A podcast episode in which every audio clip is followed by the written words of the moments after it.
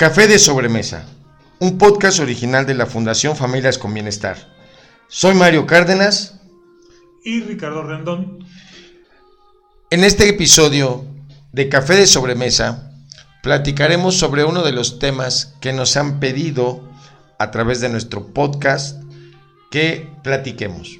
Me parece interesante, en este caso, hablar de la ética. Qué difícil es hablar de la ética. ¿Qué opinas de la ética, Ricardo? Bueno, eh, son muchas vertientes que, hablan de la ética, desde la ética profesional, ética en, la escuela, en la familia, pues realmente tiene una vertiente muy significativa y muy amplia, ¿no? ¿No crees? Sí, de hecho prácticamente vamos a tomar primero como punto de partida que la ética se relaciona con el estudio de la moral y de la acción humana es una disciplina prácticamente que nace en la filosofía y que obviamente eh, se encarga de estudiar precisamente la conducta en relación a la generación de principios relacionados con el bien y el mal en la persona, todo desde el punto de vista interno, en, la parte moral. Bueno, es que es complicado también hablar de lo que es bueno y es malo, ¿no? Porque si tú me dices que eh, en la ética es malo que yo eh, le, dé unas nalgadas a mi hijo por portarse mal, en otro contexto, en otro, en otro, ámbito, en otra, a lo mejor en, otra ciudad, pues eso es mal visto, ¿no? A pesar de que a lo mejor en mi ciudad, en mi contexto, en mi familia, eso sea bueno. Entonces, ¿hasta dónde la ética me permite o no hacerlo de manera correcta? Fíjate que ahorita comentas que esa parte de lo que es bueno, de lo que es malo, se me viene a la mente un libro que quiero recomendarle a todos los que nos escuchan a través de este podcast, eh, el libro de ética para Amador, precisamente un ensayo publicado en abril de 1991 por el escritor y filósofo español Fernando Sabater. Eh, básicamente, como antecedente de, de este libro, Sabater hace referencia que lo escribe porque amigos de él, que son profesores precisamente de la materia de ética, buscaban eh, algún, alguna guía, ¿no? De poder dar la clase de ética, pero sin necesidad de relacionarlo con la moral desde el punto de vista religioso. Entonces, lo que hace Fernando Sabater es escribir un ensayo dirigido precisamente para su, hijo, Amador, donde le explica prácticamente qué es la ética. Y, déjame comentarte que a través de este, este pequeño ensayo, uno de los pasajes que más me gustan del libro es precisamente cómo le explica a Amador cómo debe de tabular lo bueno y lo malo de su vida. Ajá, o sea, sí, sí te entiendo esa parte, que a lo mejor necesitamos un tabulador, pero lo que te comento o te comentaba hace un momento es, para ti lo que es bueno no es lo mismo para mí y a lo mejor esa determinación que, se hizo en el libro no, no es del todo correcta al final, porque al final y al cabo él lo está determinando bajo algunos parámetros que a lo mejor para mí no es lo mismo. Bueno, fíjate que ahí yo te podría comentar que básicamente esa es la idea de la ética. Si bien es cierto, todos tenemos una concepción de lo que es bueno y lo que es malo, a través de la ética lo que se discute, lo que se analiza, lo que se reflexiona, es encontrar un punto de partida equilibrado para que todas las personas podamos entender lo que es bueno y es malo. Y, mira, te platico rápidamente en el caso de ética para Amador. Eh, ¿Cómo podemos determinar lo bueno y lo malo? Y a mí me gusta mucho el contexto en que lo establece. Es bueno aquello que le causa un beneficio al ser humano. Y es malo aquello que le causa un detrimento en la vida del ser humano. Y te voy a poner un ejemplo. Y así lo señala Fernando Sabater ¿eh? en el libro de Ética para Amador. Eh, ¿Tú consideras que comer helado es bueno o es malo? Para un diabético es malo. ¿Por qué es malo? Porque le puede enfermar. Entonces, si te das cuenta, podemos partir de identificar que el helado al ser humano bajo ciertas condiciones le puede generar precisamente una alteración en su salud. ¿no? Me, voy al ejemplo, vamos a... Es que también, por ejemplo, si yo soy el diabético Ajá. y tú eres el que está juzgando, tú vas a decir, es que es malo para ti comer helado, pero yo voy a decir, yo decido lo que es malo para mí. No, la ética te llevaría a decir, no es bueno que tú comas helado, pero al final tú eres el que tomas la decisión de tomar o no tomar helado. Es como por ejemplo la eutanasia. Ajá. La eutanasia puede ser buena y mala, porque es mala en el aspecto en que tú estás terminando con una vida, a lo mejor la tu vida o, tú determinas si alguien vive o muere por el hecho de estar enfermo. Pero para otras personas, para la ética, podría no ser tan bueno, porque depende de muchos factores que a lo mejor esos factores no empatan con la ideología que tiene, pues no sé, una comunidad o una familia. Es que precisamente el, ejercicio de la ética es deliberar en sociedad cuáles son las conductas que pueden ser buenas, cuáles son las conductas que pueden ser malas, y con base en eso generar los principios desde el punto de vista moral para que nosotros los graduemos. La ética no te prohíbe conductas. La ética te dice cuáles son las conductas que no son buenas, cuáles son las conductas que son malas y en determinado momento tú como ser humano, en las condiciones en que te encuentras, tú decidirás si haces la conducta buena o haces la conducta mala, pero la intención es identificar como sociedad ese sentido. Pero es que también eso se puede, eh, se puede equivocar la idea entre la ética y la moral, qué es moralmente correcto y qué es éticamente correcto. Bueno, lo que pasa es que la ética, eh, tenemos que partir de lo siguiente, la ética es una disciplina que se encarga de estudiar cuáles son las conductas que, ojo, eh, cuáles son las conductas que se consideran buenas para el ser humano y cuáles son las conductas que se consideran malas para el ser humano. Y bajo este contexto, la ética se divide en dos grandes ramas. Una se llama la axiología o la teoría del valor y la otra se llama la deontología o la teoría de la obligación. La disciplina de la axiología como teoría del valor lo que se encarga precisamente es de que se estudien cuáles son las conductas buenas y cuáles son las conductas malas. Y te dice, esta es una conducta buena, esta es una conducta mala. Al final tú tienes la libertad de optar por la conducta que consideres correcta. Pero la intención es que tú seas consciente que la conducta que vas a desarrollar te puede traer un bien en tu vida o te puede traer un mal en tu vida. Y nosotros como sociedad lo que hacemos es con base en esas eh, premisas, lo que hacemos es reprochar en la sociedad si la conducta que estás haciendo es buena o la conducta que estás haciendo es mala. Pero al final, la parte moral, la parte interna, es con la que tú vas a vivir y con la que tú vas a cargar. Pero entonces sí sería eh, un poquito en combinación la ética con la moral, que siempre a lo mejor vayan eh, como de la mano la una con la otra, que no puede estar la ética totalmente no va separada de la moral. definida con la moral. No, no va separada de la moral. Sí, porque siempre se tiene que haber una moral para tener una cierta ética. Pero lo que pasa es que la ética te va a dar las normas con las que te debes de regir desde el punto de vista moral. Bueno, ¿cuál es la, la definición o la más bien las diferencias entre ética y moral? Ok.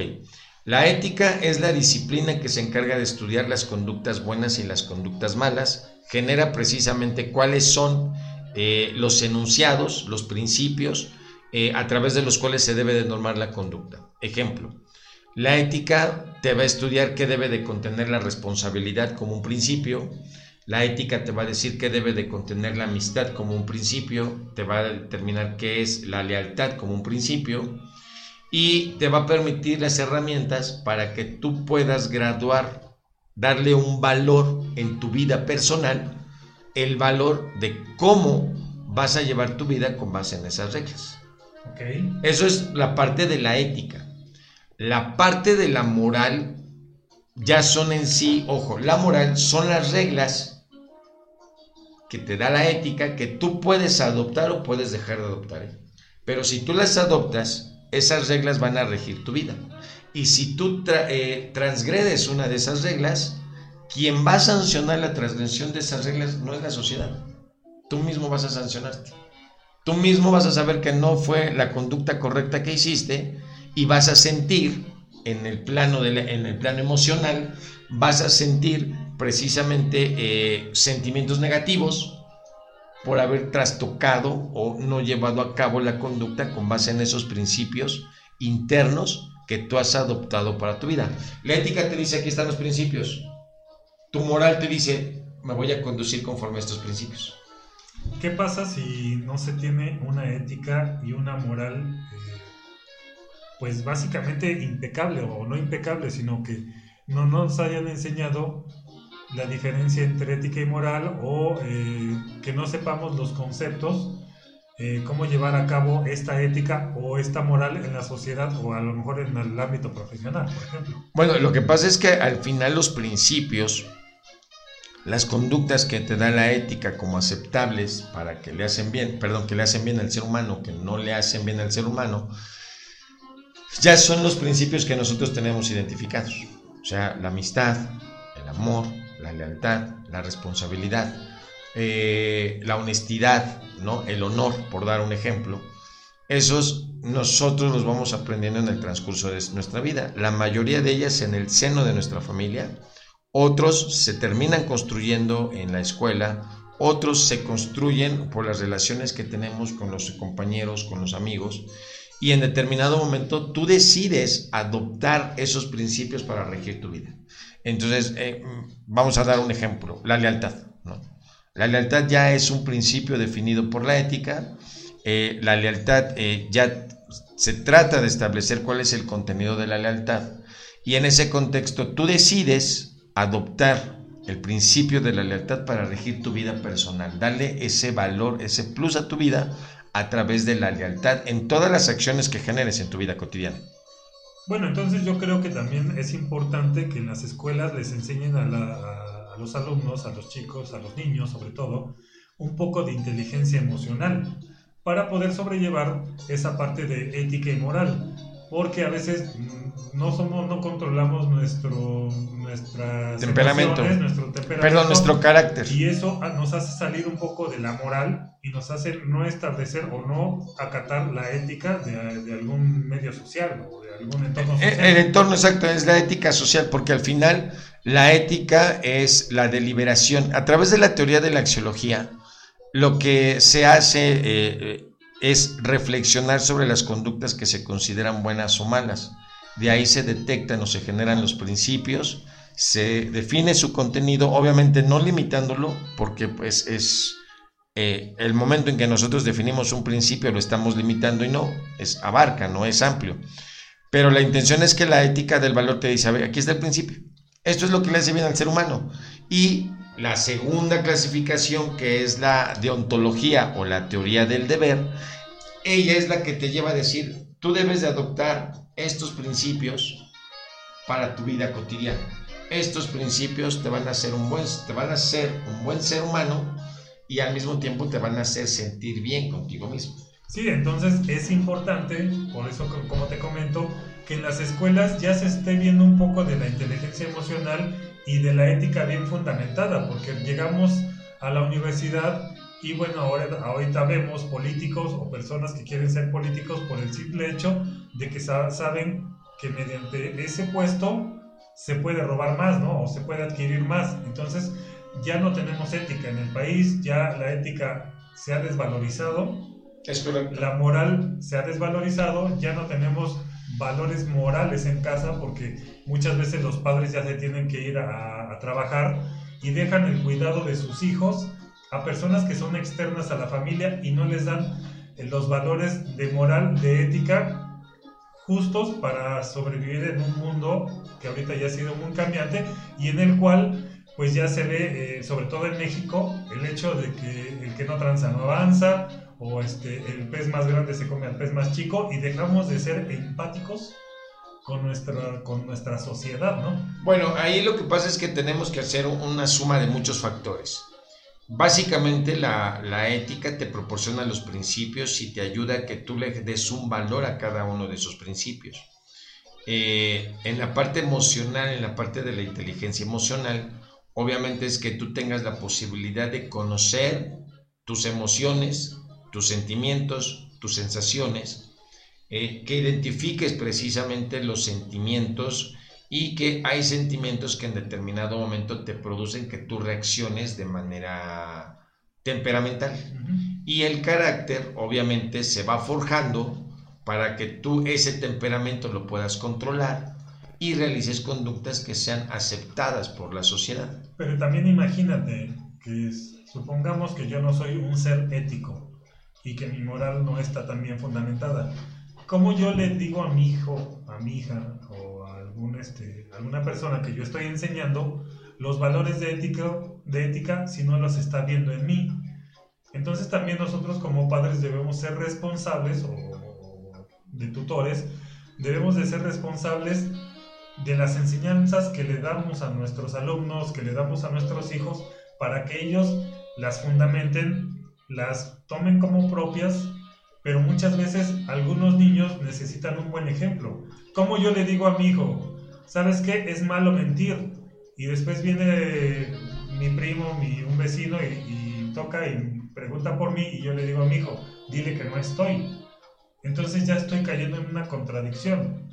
Sí, pero si te das cuenta, desde el momento en que dices el padre no es responsable o el padre es responsable, ya estás tocando un principio ético, que es la responsabilidad.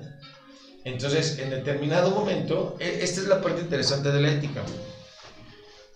Los principios los tenemos identificados. Tú sabes que esos principios te van a llevar a ser una buena persona, a que tengas efectos positivos y buenos en ti. Pero también, cuando nosotros le damos la evaluación, tú puedes prescindir moralmente o puedes darle más valor a un principio o restarle valor a otro principio en un contexto determinado. Y la parte moral, o sea, la parte interna, te va a decir que eso es malo.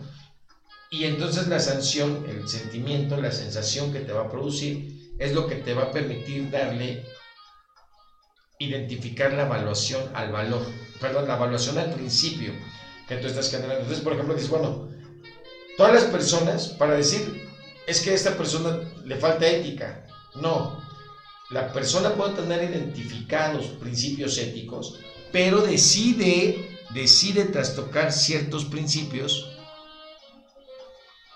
bajo el argumento de que va a obtener un beneficio de una naturaleza que la sociedad no le permite, pero puede restituir la parte ética de su vida.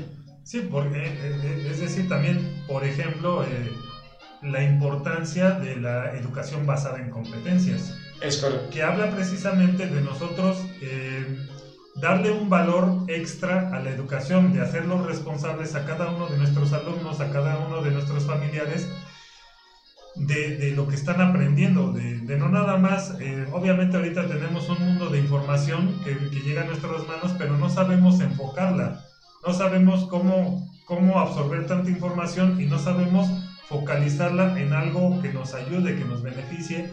Y cuando normalmente vamos a la escuela, vamos a, este, vamos a estudiar, vamos a un curso, no nos dicen qué valores estamos nosotros ejerciendo con tal o cual este, tarea, ¿no? Simplemente nos dicen, ¿sabes qué? Haz la tarea y me la entregas mañana. Sí, pero ¿qué estoy trabajando en esto? ¿Qué valores me va a dar? ¿Qué valores éticos? ¿Qué valores eh, morales? ¿Qué, eh, eh, qué, tipo de, empatía voy a manejar? Si hay justicia, si hay un marco teórico, todo este tipo de cuestiones se deben de, de enseñar, ¿no? Y sobre todo, se deben de mencionar al alumno, porque muchas veces eh, nos ponen trabajos y no sabemos para qué es. Simplemente nos dicen, háganlo, porque son los fundamentos, pero fundamentos para qué. Es correcto, se yo tiene que especificar. Ajá, yo debo de saber qué es lo que estoy aprendiendo para ser consciente y para que en un determinado momento diga, bueno, yo aprendí esto en clase para forjar esto, ¿no? Porque a veces también lo vemos con, con alguno de los médicos, ha pasado de que su, su, fundamento es salvar a la gente. Pero entonces se encuentra con una persona que a lo mejor fumaba o que a lo mejor no se cuidaba en COVID y dicen, no, pues yo no lo voy a cuidar porque él no se cuidó en COVID. Pero si tú estudiaste para salvar a la gente, entonces ¿por qué no ejerces esa responsabilidad? porque te faltan valores éticos, ¿no? No, los valores Perdón, los valores mo- morales. Ajá, sabe es- cuáles son sus valores, sabe qué es lo de que debe de hacer. pero no decide llevar su vida conforme, o sea, él rompe, trastoca, viola el principio y el valor que le está otorgando ese principio. Ajá, pero ¿por qué los, los viola? Porque no necesariamente eh, debe de tener un beneficio, porque como te comento, a veces eh, hay personas que he sabido que van, que tienen COVID y les dicen, no, es que tú te descuidaste, no, yo no, yo no me voy a hacer cargo de ti. Ahí no está obteniendo un beneficio el, el médico o el enfermero. Ahí, ¿qué es lo que les hace actuar de esa manera? Bueno, ahí en determinado momento ellos están, hay una parte interesante que tú tocas. Desde el punto de vista profesional, identificamos una deontología profesional, que son los principios éticos que profesionalmente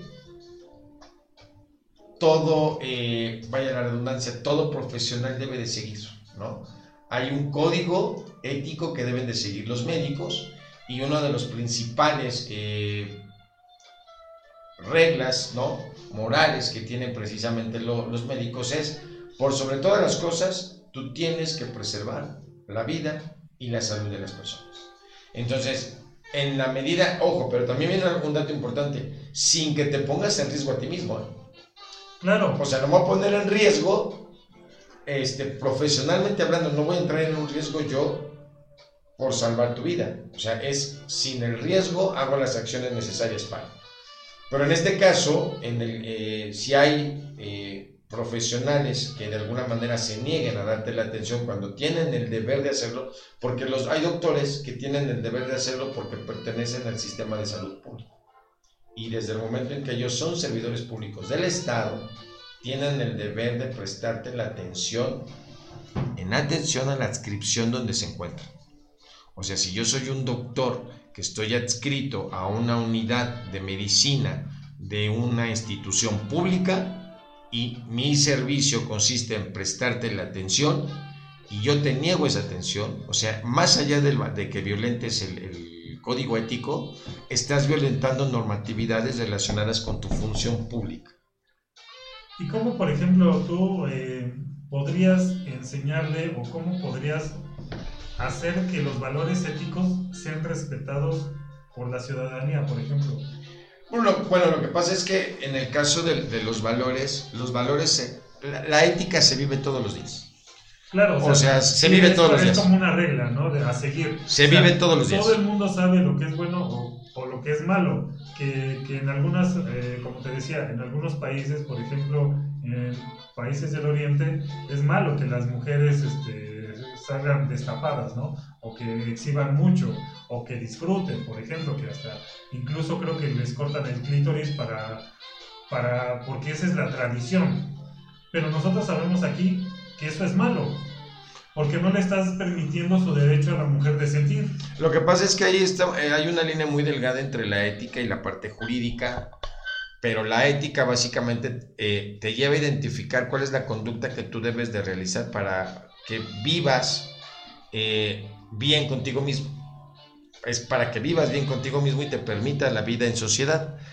En ese contexto, lo que tenemos que generar a través del sistema educativo nacional es precisamente fomentar una vida de valores desde los primeros años de instrucción, de educación que tienen los alumnos. Pero ¿qué pasa si, como te comentaba hace un momento, normalmente nosotros como padres lo hacemos porque queremos que nuestros hijos crezcan bien, crez- crezcan con unos valores bien fundamentados, con una moral bien fundamentada y sobre todo con una ética pues que se adapte, ¿no? A todas las necesidades y a todo el entorno que nosotros estamos viviendo. Pero ¿qué pasa cuando los padres se van a, a trabajar y la educación queda a cargo de personas que no tienen el mismo compromiso que yo con mi hijo?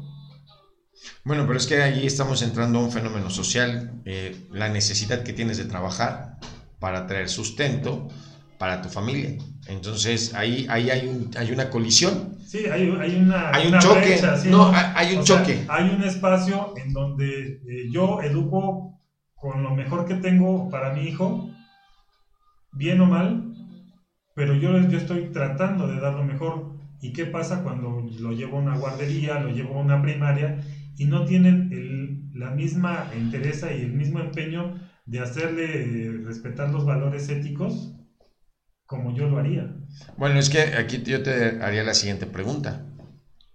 Nosotros estamos preparados para enseñar éticamente valores. O sea, esa es la pregunta fundamental para la sociedad. Mira, yo creo que nadie manda a su hijo a matar a, alguien. No, no, no, no, Realmente tú, tú quisieras que tu hijo sea el mejor de todos. Pero ahí viene, pero esa es la pregunta, esta es la pregunta del millón. Si nosotros habláramos de ética, o sea, yo te podría decir, o sea, conozco de ética, pero no tengo el conocimiento para enseñar pedagógicamente la ética. ¿Qué se hace en esos casos? El primer ejercicio es que el Estado tiene que impartir desde la instrucción básica, precisamente contar con un programa ético para desarrollar, ojo, desarrollar los principios y los valores éticos en la niñez. Ese es el primer punto de partida, porque se vive, ¿eh? se vive. Ajá, pero entonces ya me estás diciendo que hay una generación perdida ahorita. No, no hay generación perdida. Una generación porque si te, si te fijas, ahorita los valores éticos no se están enseñando correctamente. Entonces las personas que hablemos de que son de los 6 años a los 15 años ya no van a aprender esa ética hasta que se reforme la, la, educación en México. No, al revés, van a aprender una ética, pero no van a tener los elementos para respetar los principios y los valores éticos. Entonces toda esa generación pues va a tener, por decirlo así, una pérdida, porque en lo que restablecemos y reestructuramos y seguimos una congruencia en la educación, obviamente va a tardar 10 años, 5 años en que se genere eh, la, educación como nosotros queremos y que las personas o los niños tengan la ética y la, fomenten como se les enseñó, ¿no? No, pero además, recuerda, no nada más es un ejercicio del, de la instrucción del sistema educativo, también es una eh, responsabilidad, vaya, el principio ético pero también aquí tiene que intervenir los integrantes de una familia. Pero vuelvo a insistir, si los integrantes de la familia no están preparados, no conocen, no saben en estricto sentido qué es la ética, cuáles son los principios, cuáles son los valores, cómo se vive en su metodología, pues obviamente tú lo acabas de dar en, un, en un ejercicio muy claro, ¿no? Lo que yo creo que es bueno, eso es lo que pretendo transmitir y lo que yo creo que es malo es lo que trato de evitar pero no es a mi creencia, sino es obviamente en una reflexión desde el punto de vista filosófico y también científico. Entonces sí se tiene que reformar pues todo un entorno social, social profesional de, todo, de todos los aspectos, pero es un trabajo conjunto de toda la población, básicamente desde los padres, eh, trabajadores eh, de la educación, eh, familia, amigos, que todos entremos en ese, en ese medio para que sea una transformación generacional. Es identificar precisamente que eh, se, debe de construir un programa, no, no, no nada más un programa educativo, sino un programa como un eje fundamental de la administración, precisamente para fomentar, construir la ética ¿no? profesional, no la ética que te quiera dar un gobierno, sino la ética como una disciplina que ha existido aún antes de la existencia del gobierno. ¿no? Vaya la redundancia de la palabra. Entonces, bajo, ese, bajo esa perspectiva, sí se tiene que, construir, ¿no? Pero es esa parte. Primero hay que construir, hay que moldear, hay que instruir, hay que preparar. Digo, hoy, hoy a lo mejor, y como tú dices, ¿no? Yo soy un padre que, que está en esa brecha generacional, que no aprendió de manera correcta los principios éticos y que realmente no me preocupan si yo los violento o no, o sea, ya no tengo la moral, pero eso no significa que el día de mañana no pueda yo prepararme desde el punto de vista ético. Claro, y bueno, supongo que hay personas que, se, que creen que son éticos, pero no lo son. ¿Cómo saber yo si soy una persona ética? Hay test, hay lugares en los que yo me pueda eh, pues basar para, para hacer un, examen o para saber cuál es mi nivel de ética y a lo mejor porque a veces también nos autoengañamos, ¿no? Bueno, yo creo, yo creo que en, la parte ética hay que recordar algo. La ética es la moral. Es la parte moral, la parte interna. Entonces, de primera mano, más allá de un test, yo te podría decir, tú sabes conscientemente si respetas o no, o no respetas los valores éticos básicos y fundamentales. Es, lo que te digo también, pues eso tendría que ser parte de mi educación porque, pues como te comento en casi todo el programa, te he dicho, hay personas que creen que están bien y lo creen firmemente y saben que a lo mejor, eh, no sé, a lo mejor matar a un perro porque lo está fastidiando de que no lo deja dormir, a lo mejor le doy este, pues algo para que se duerma. Para mí, pues bueno, para esa persona es bueno. Y éticamente, y éticamente, a veces ellos creen que es bueno. Pueden identificar que en relación a la sociedad no es bueno, pero ellos excusan, se fundamentan y justifican la acción en un beneficio para su persona. Bueno, ¿y qué hacer en ese, en ese tipo de casos que hay personas que no se, no, no, pues no comprenden esa situación? Bueno, ahí hay un, hay un detalle fundamental. Primero, desde el punto de vista psicológico, desde el punto de vista psicológico, se pueden identificar, eh, las personas pueden identificar a través de un test si viven con valores éticos, ¿no? Eh, eh, en ese sentido. Hay, hay un principio ético que es fundamental ¿no? La honestidad. Y la parte contraria de la honestidad. Desde ahí viene el problema, ¿no? Sí. A lo mejor ni siquiera son honestos. Pero sabes que, pues, pero tú te das cuenta que no estás siendo honesto. O sea, esa es la parte consciente de la reflexión del ser humano. O sea, tú sabes que no eres honesto y tratas de justificar tu deshonestidad enalteciendo probablemente hasta otro tipo de valores. ¿eh? O sea, yo soy deshonesto, yo no voy a decir la verdad porque no voy a traicionar a mi amigo. Estás consciente que no vas a ser honesto por querer preservar otro valor que es la amistad, ¿no? Pero al final, tú sabes que esa conducta no es correcta, tan es así que pretendes justificar la conducta enalteciendo inclusive hasta otro valor. Entonces, aquí ya vienen situaciones relacionadas, eh, esa es mi, mi consideración, desde el punto de vista psicológico. Entonces, desde el punto de vista psicológico, sí hay test que puedes aplicar, eh, eh, que te puedan aplicar los psicólogos para poder identificar realmente cuál es eh, el aspecto ético de tu vida, ¿no? Para mí son limitativos, pero aún así lo puedes identificar. Y bueno, ¿tú crees que algunos psicólogos sí puedan como cambiar esa parte? Es decir, que si supongamos que yo otra vez identifico que no soy una persona éticamente correcta, que yo pueda cambiar, o que yo pueda transformar y a lo mejor hasta ser un ejemplo. O sea, ¿tú crees que un psicólogo me pueda pues encaminar a eso? Sí, porque al fin y al cabo el psicólogo lo que te va... Bueno, aquí debemos de partir primero de un punto. Que, si que tú quieres. Exacto. Ese es el primer punto. Pero fíjate. Que, identifiques que tú tienes un problema y que lo quieras cambiar. Pero ahí viene el detalle. Al final te vas a dar cuenta que tu conducta, vas a tener una colisión, un choque en tu pensamiento hacia tu persona, porque estás identificando que hay conductas que no son las correctas, no son adecuadas, ¿no? Aunque tú pretendas justificarlas, ¿no? O sea, el que trata de justificar su conducta es porque sabe que entró en una línea, en una barrera, o sea, pasó la barrera en que no es correctamente aceptado. Ha, de ser muy complicado, yo me imagino, a lo mejor eh, pues todos caemos en algún momento en eso. El hecho de que tú te des cuenta de que no estás tan, tan bien, ¿no? Como, como tú creerías. Entonces, es, yo creo que es importante, perdón, que todos nos hagamos un examen de ética. Ah, sí, claro. Porque no todos, a lo mejor, como, como te digo, la educación me hizo pensar que lo que yo como me estaba conduciendo estaba bien, a pesar de que circunstancias me indicaban que no lo era tanto. Entonces sí es importante que cada uno de nosotros que nos están escuchando, eh, pues se tome el tiempo para hacerse una valoración ética para ver si realmente pues estamos afectando a otros con nuestra conducta. O a ti mismo. O a ti mismo. Esa es, esa es, la parte fundamental, a ti mismo.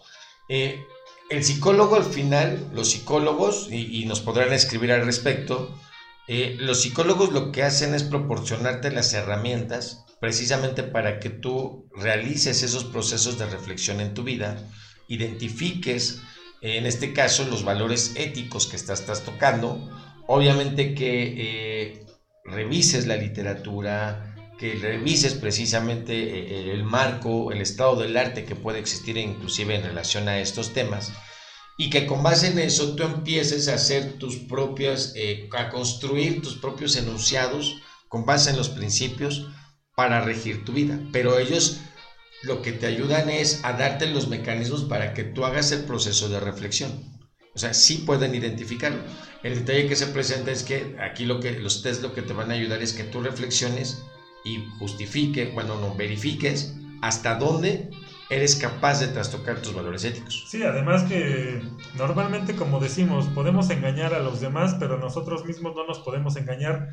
Seamos sinceros y empecemos a cambiar sobre todo nuestra ciudad, nuestro estado, nuestro entorno, para que sea como una bola de nieve que, que va arrastrando con, con todo y que puede hacer un cambio muy importante, sobre todo en nuestro México que le hace falta tanto que le hace falta eh, valores éticos, que le hace falta mucha moral, que le hace falta eh, creer en las personas, la empatía, muchos valores que hemos perdido con el, con el paso del tiempo y que es importante rescatar sobre todo para nuestros eh, hijos, para las nuevas generaciones que están tan ávidos de, de, de, pues, de algo bueno, de algo que, que, que cimente eh, pues un bienestar para ellos y para las próximas generaciones, ¿no? Tú acabas de dar en un punto fundamental.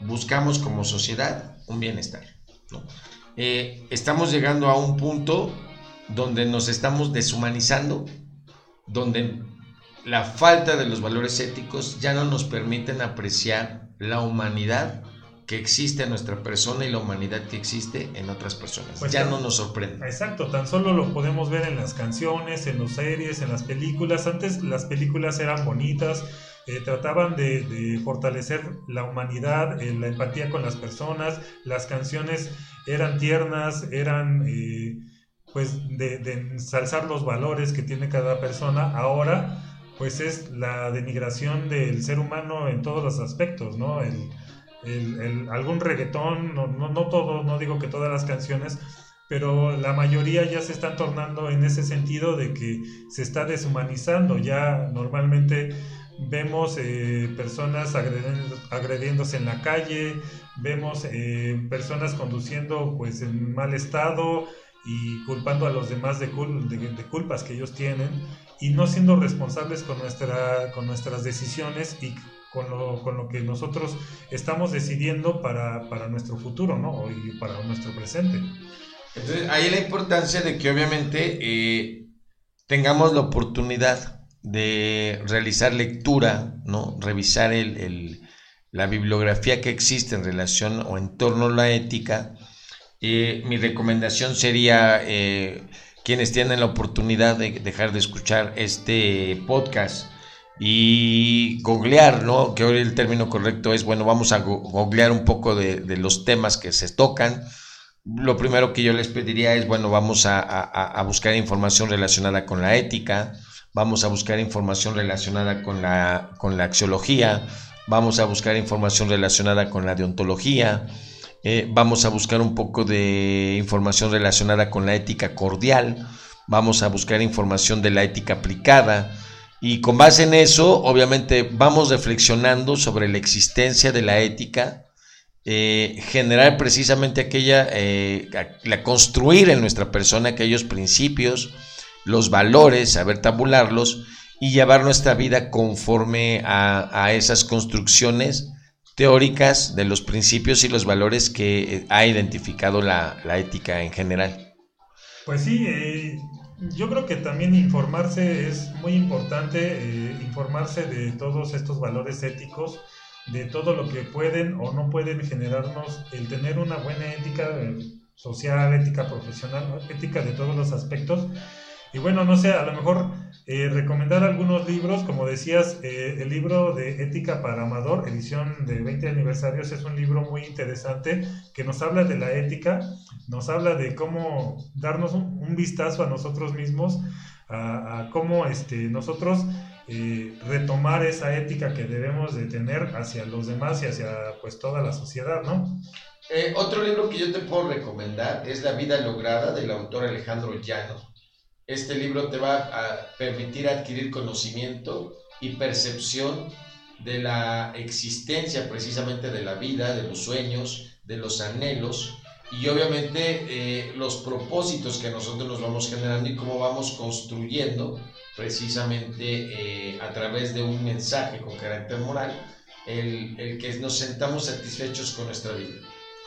Así es, también eh, otro libro muy recomendable es ¿Para qué sirve realmente la ética? de Adela Cortina Orts, que también habla eh, un poco de, cuáles son los parámetros que nosotros podemos tomar para, para ver qué, podemos, qué beneficios tenemos con la ética, cómo nos puede servir, para qué nos puede servir y cómo lo podemos implementar en nuestra vida, ¿no? No, además de cómo, cómo nos beneficia la rectitud, la rectitud en el camino de nuestra vida. Otro de los libros que, que podría yo recomendarles también, eh, del autor José Antonio Marina, lo pueden encontrar inclusive en algunas plataformas como Amazon, el Valores Éticos, ¿no? A través de esta obra se presentan orientaciones necesarias para construir una persona de bien. Y bueno, sí, sobre todo eh, que nos responsabilicemos cada uno de nosotros en hacer nuestra tarea, en en que diario eh, nos hagamos un test eh, continuamente de si, es, si lo que estoy haciendo está mal, está bien, si le está afectando a alguien, a quién le afecta y cómo le afecta, ¿no? Es correcto. Eh, realmente es una introspección, una vigía constante de nuestros actos para poder ser mejor cada día, ¿no? Fíjate que también hay, hay unas herramientas, hay unos mecanismos, te, te platico rápidamente. hoy en día, a través de algunas agendas, ¿no? Eh, recuerdo ahorita, por ejemplo, una que es Focus, ¿no? Hay algunas agendas, algunos planeadores eh, y cursos, ¿no? Que te recomiendan que al término del día tienes que hacer una reflexión de, de qué fue lo que sucedió, si tus comportamientos fueron los correctos o los incorrectos, e inclusive en un excelente ejercicio, digo, al fin y al cabo lleva tiempo, pero en un excelente ejercicio lo que tendrías que hacer es llevar un diario para hacer los registros correspondientes en relación a la reflexión que tuviste en el día. Sí, incluso eh, esos ejercicios te sirven para recordar. Es decir, haces una retrospectiva de lo que hiciste en el día, lo vas, eh, lo vas determinando, vas pensando pausadamente todos los hechos que tuviste, qué tanto te afectaron, qué tanto afectaste, cómo en ética este, te resultaron o no, y eso te sirve no nada más para ver eh, qué tanto bien o qué tanto mal hiciste, sino una introspección y te ayuda a tener una mejor memoria. A que seas consciente inclusive. Exacto.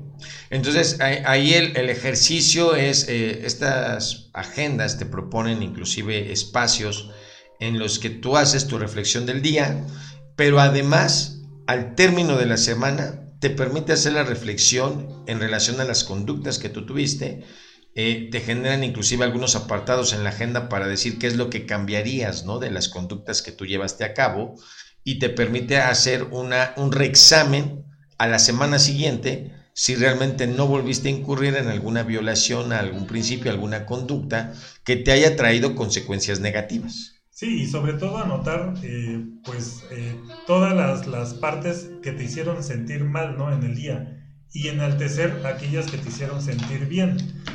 Empezarlas a evolucionar, empezarlas a reforzar y las malas empezarlas a modificar para que diario seamos un mejor ser humano con nosotros mismos y con, y con nuestro entorno.